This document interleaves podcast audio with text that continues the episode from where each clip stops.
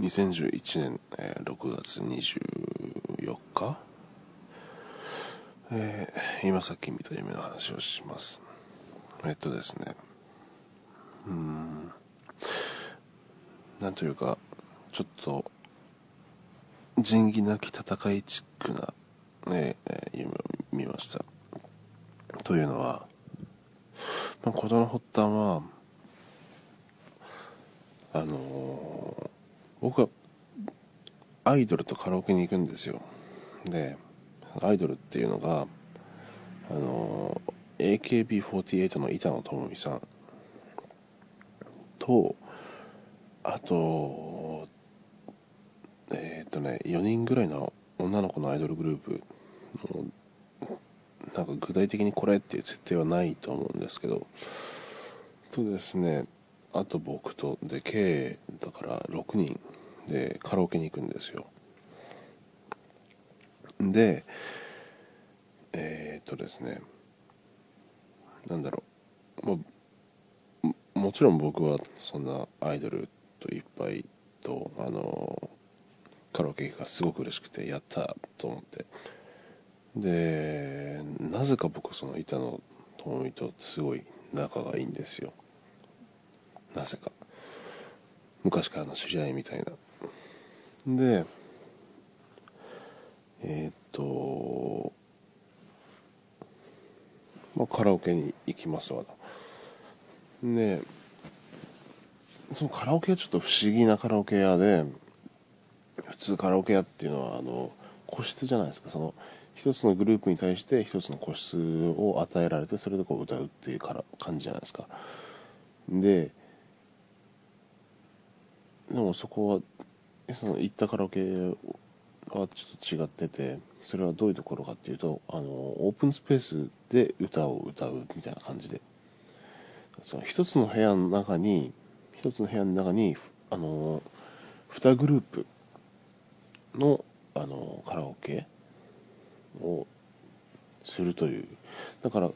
部屋の左端には、あ左側には、まあ、僕らのグループがいて、で、右端にはもう一グループ、大学生みたいな人らがいて、で、まあ、そこでお互い歌を歌うんですよ。そしたら、あの、板野友美が、板野友美さんが、正直、まあ、の、あの、板野さんのこと僕はまあ好きじゃないんですけど、ななんか、まあ、一緒に行って、で、い一曲目入れるわけです。板野さんがね、あじゃあ私から、私が歌うとか言って、で、こう、一曲目入力して、もちろん自分の持ち歌ですよ。で、わ、やった、俺、か歌手の人といっぱい、歌手の人らとカラオケに行ける。すげえ嬉しいしかも生で歌聴けると思って。その板野さんがノリノリで自分の歌を歌ってるんですよ。そしたらそのもう一グループがいるでしょ。やっぱ気づくじゃないですか。だって板野友美が自分の持ち歌を歌ってるんですからしかも大学生ですからね向こうは。そしたらあのそのうちの一人があの多分板野さんが歌い終わった時にこう一人がこう近づいて「すいません板野さんですよね」って言ってそしたら「はい」って言って「ああ握手してください」ってなって。でひひその大学生グループのうちの一人が握手を求めてで握手をするんですよ。そしたらあのーまあ、板野さん握手するじゃないですか。そしたらまあ他の人も「えいややっぱ本人なんだ」すごいやった。俺も握手したいってなってでまあ男女7人ぐらいがこう順順々に1人ずつこう握手を求めて握手に応じてるわけですよ板野さんは。でっていうふうにしてるとなぜか他の部屋からも板野友美がおるってなってでいっぱい人が押し寄せてくるわけですよ。大体、えー、15人ぐらい。で板野さんはその人のそのだだから今僕らのグループが座ってるソファーからちょっと離れてあのそのいっぱい来た人だかりに対応してわーわーって握手してるわけですよ。でめちゃくちゃこうそういうふうにわーわーってなっててもみくちゃになってて。で僕それはためから見ててさすがにあれはちょっとひどいなってもうあの板野さん帰ってこれないしあのずっとその人人混みの中にいてこっちに帰ってこれないしだからちょっと助けに行ってあげなきゃと思ってでその人混みはってなってるところをちょっとかき分けて「あすいませんすいません」って言ってかき分けてかき分けてかき分けてでちょっと助つけて連れて帰ろうと思ったんですね。ででまあなんかうん突拍子もないんですけどあのその板野さんはねあの特殊能力を持っててその特殊能力っていうのは彼女は変身することができるんですよ。でねその特殊、えー、その変身するっていうのがあの横20センチぐらいのサイズの、あのテレビ宮崎、え、UMK っていうんですけどあの僕の地元のテレビ宮崎のマスコットキャラクターであるミルルンっていうあのねえっと目玉目目玉2つに2つの目玉に羽が生えただけのとても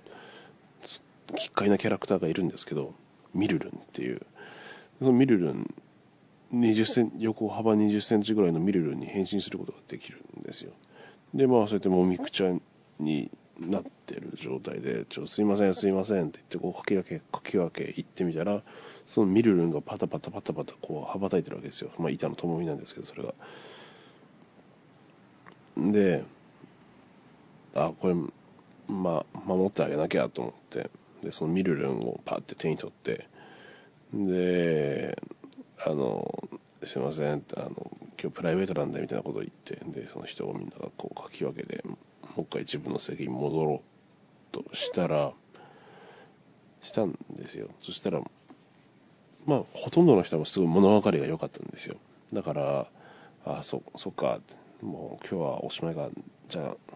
帰ろうかってなってみんなこう、自分の、あの、カラオケしてるとこに戻っていくんですけど、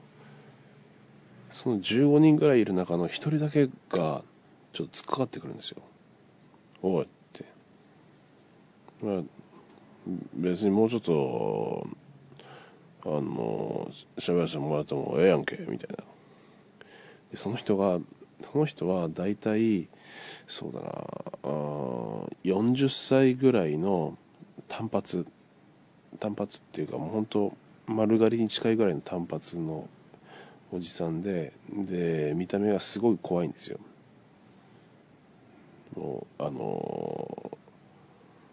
本当に人気映画に出ての出てくるような顔をして、うん、で服装とはちょっと分かんないんですけど、まあ、とにかく怖いわけですよ。おいって使ってきて。でも僕はまああのいやあのじゃあ今日はプライベートなんであんまそんな対応してる暇はないんですよみたいなこと言ったらやっぱその人がすげえ怒ってきて。でうんお兄ちゃんみたいな感じになってるんですよ。でまあそうだな。ちょっと具体的な展開を忘れたんですけどだから今まではその板野友美さんと別のアイドルグループと僕のカラオケっていうお話だったんですけどここからそのその任教の人と僕の直接対決っていう話にあのストーリーがシフトしてでえげつない仁義なき戦いが本当に始まるんですよ。でそれがあのー、カラオケボックスじゃなくなってたかなだからちょっとその人が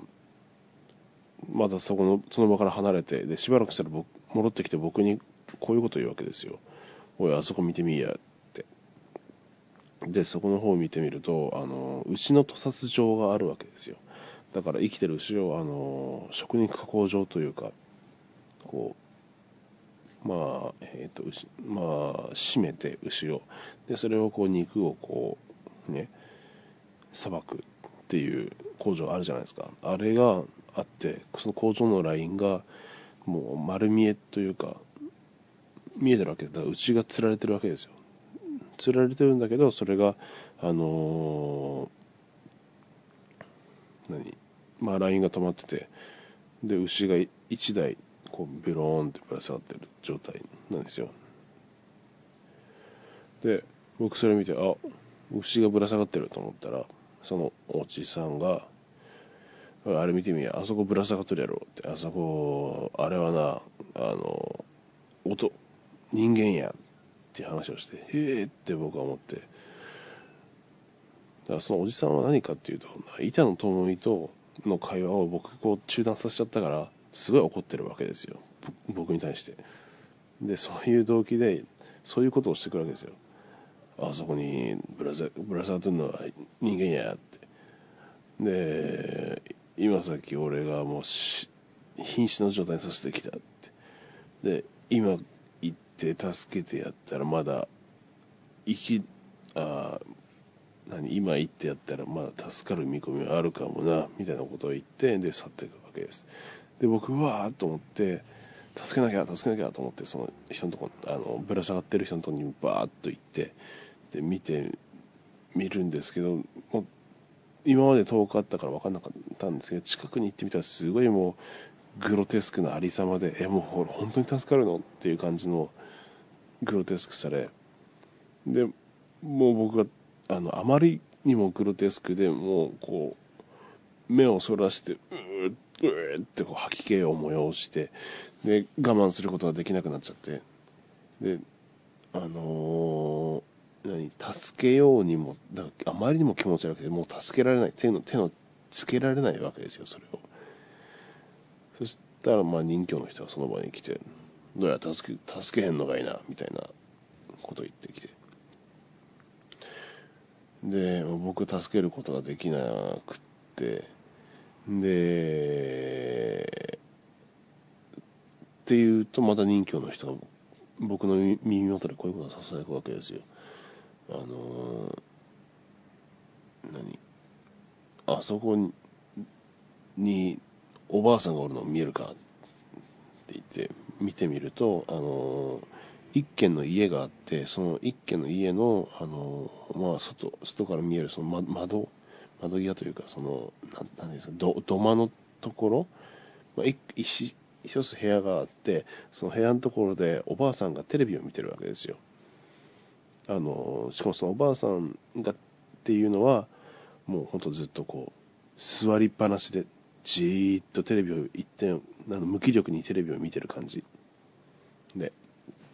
でおばあさんがずっとテレビを見ててあそこにおあのおばあさんおるやろ。ばあさんがおるやろ。ってなって。お前がなあの板野友美と喋らせてくれへんのあ喋らせてくれへんのやったらな今からあのババアを殺すって言われて。でまた僕は「へえ」ってなって。でいやいやそれは困るけどけどいやまあ板野さんとは喋らせないみたいなことを言ったんですよ。そしたら「おう分かった。それそれが答えないな」みたいなこと言ってえー、っと確かおばあそしたらそのヤクザのヤクザの人がおばあさんのとこに行っておばあさんを軽く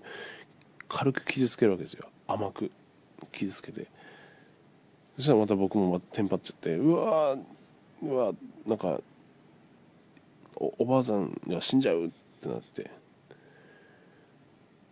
でまたでヤクザの人が帰ってきてヤクザの人がヤクザの人が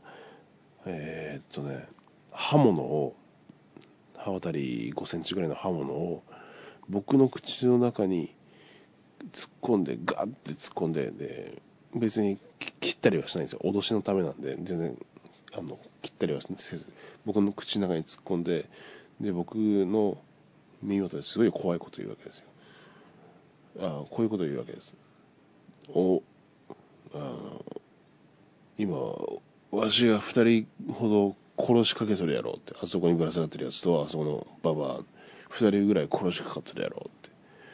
これを円満に解決したかったらやなって。1万円1万円くれって言われて。安いもんやろこんな人間2人をきれいさっぱりあの何処理するのは1万円で済んだらみたいなこと言って。でもしお前が払わへんのやったらこれ全部お前のせいになるからなみたいなことを言われて。で僕はもうすぐ困っちゃって。うわ1万円でちょっと安いな。結構良心的な値段だなと思いながらもさすがにヤクザに屈することはできないと思って。いやそれはない。それはそんな1万円払わないって言って。もうすごいですね。板野友と喋らせろから1万円をねだるヤクザっていうなんかまあ可愛らしい方ですね。やってることはえげつないんですけど。でまあ僕は1万円払うことはできないって叫んだら放送が終わりやなって言って。でヤクザの方はまあ僕から離れていってですね。でつかつか歩いていってですね。もう僕はもう関係ないと思ってこれはだってあのあの人がやったことで僕は全く関与してないっていうふうに堂々と思ってこうやって歩いていったら。なんかそれが歩い歩いていってそのやあのいやまあ何？ヤクザの人と同じ方向に僕歩いていくわけですよ、うん、途中で別れるんですけどね。だからそのおばあさんの方に行ってるから僕もおばあさんの方についてくんですけどあのまあ僕は普通に道沿いに歩いていくんですけどヤクザの人はそのおばあさんの方に行くっていう、まあ、途中でそうやって分かれるんですけど、まあ、僕とヤクザは同じ2人並んで同じ方向に歩い歩いていくわけですよ。そしたらなんかこの世界があの、映画だったらしくってどうも。それでエンディングを迎えるんですよその映画が。でこうつかつかつかつか歩いていってたらあの、まあヤクザの人はおばあさんの方にバーまあ歩いていきますわな。で僕のがあの、こんな世界関係ないやいと思って道をこうやって歩いていくとちょうど2人がこう別れた瞬間にこうエンドロールが始まるわけです。僕その中にいるのに。で僕の見てる中のど真ん中にあのヤクザのその歩いてる絵の上にこう文字がこうオーバーラップしてでそのそこの文字っていうのが監督小島秀夫って言ってるわけですよ。あこれ小島先生の小島監督の映画だったんだって僕思いながら。でこの2人目のテロップ誰だか忘れたんですけどあの名前が出て多分それコジプロの人だったと思います。小島プロダクションの人だったと思います。でそれでまあまあなんか一人一人そうやって僕が見てる絵の中のど真ん中にこう文字が浮いて出てくるんですよ。一人一人。でまあそうやって映画がエンドしてあの終わって。でもう僕は関係ないやいと思って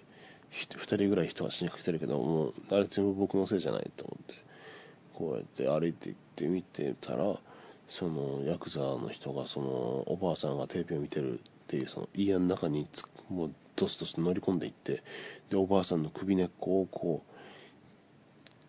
う刃物でグザーって切り裂いて血がドクドクドクドク溢れてるんですけどそのおばあさんはなんか認知症かなんか病気らしくてこう無気力なんですよ。全く無反応なんですよ。でもおばあさんがこう無反応でテレビを見ながらでも首を切られてドクドクドクって血流れて徐々に死んでいくっていうのを見て僕はすごい悲しい気持ちになってでも僕には関係ない僕には関係ないと思いながら道を歩いていくっていうそういうあのー、まあ、映画のエンドエンドなんでもうそれで終わりなんですけどそういう夢でした、うん、なんか最近まあこれで終わりなんですけど最近の夢って結構あのー、元ネタとかがあるんだなって感じだったんですけど今日の今日見た夢は特に元ネタはあるか。ありましたわ。えっとね細かい話になるんですけどあのー、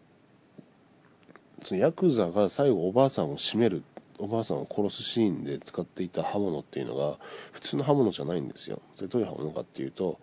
あの何？ナイキのマークナイキってあるじゃないですか。スポーツ用品メーカーで。ナイキのマークの形をした、えー、10センチぐらいの刃物。だからナイキのマークの内側の鎌鎌の内側の部分が刃物になってて。でそれをの先っちょになんか、えー、と木の棒みたいなのがついてるんですよ。端っこにナイキのマークの端っこに。長い長い方の端っこに木の棒がついててそれをこうグッて握るとだからグー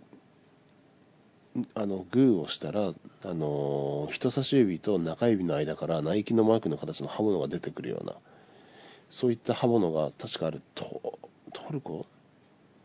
トルコかな、まあ、どっか、えー、東ヨーロッパロロシア系あロシア系だ。ロシアのロシア系の多分あの伝統的な武器だと思うんですよ。そういう刃渡り10センチぐらいのナイキのマークの形をした鎌が。ね。それってえー、っとねイースタンプロミスっていう映画があってその中であのー、出てくるのが元ネタですね。そのイースタンプロミスっていうやつのそのヤクザモンがねそういう刃物を使って大暴れするんですけどそれがまあ元ネタだと思います。でえー、途中出てきたあの牛の屠殺工場っていうのはまあ大学の頃に僕も実際見に行きましたしその屠殺の現場っていうのを。しまあそれで大学の同期の友人が作ったドキュメンタリーもあのそのそういった牛の閉める工場のあのについてのドキュメンタリーだったんでまあそれが元ネタだと思います。えー、あとはカラオケとかもないしな。別に AKB の板野さんそんな好きじゃないしな。えー、っとまあヤクザもそんなんで、まあ強いて言うならその最後のおばあさんの家ってある。そのおばあさんの家あるじゃないですか。その辺の地理は僕が通ってた中学校に似てたっていうのがありましたね。そうおばあさんが住んでる家がちょうどあの僕のえー、っとねだから僕の同級生の銀島さんの家にあ当たるところにおばあさんのが住んでたんですよね。まあそんな感じです。実は他にもいっぱい夢見てたんですけどあの今日すごい長く長く寝てだってもう起きたの15時半ぐらいですからね。今さっき起きたんですけど。んで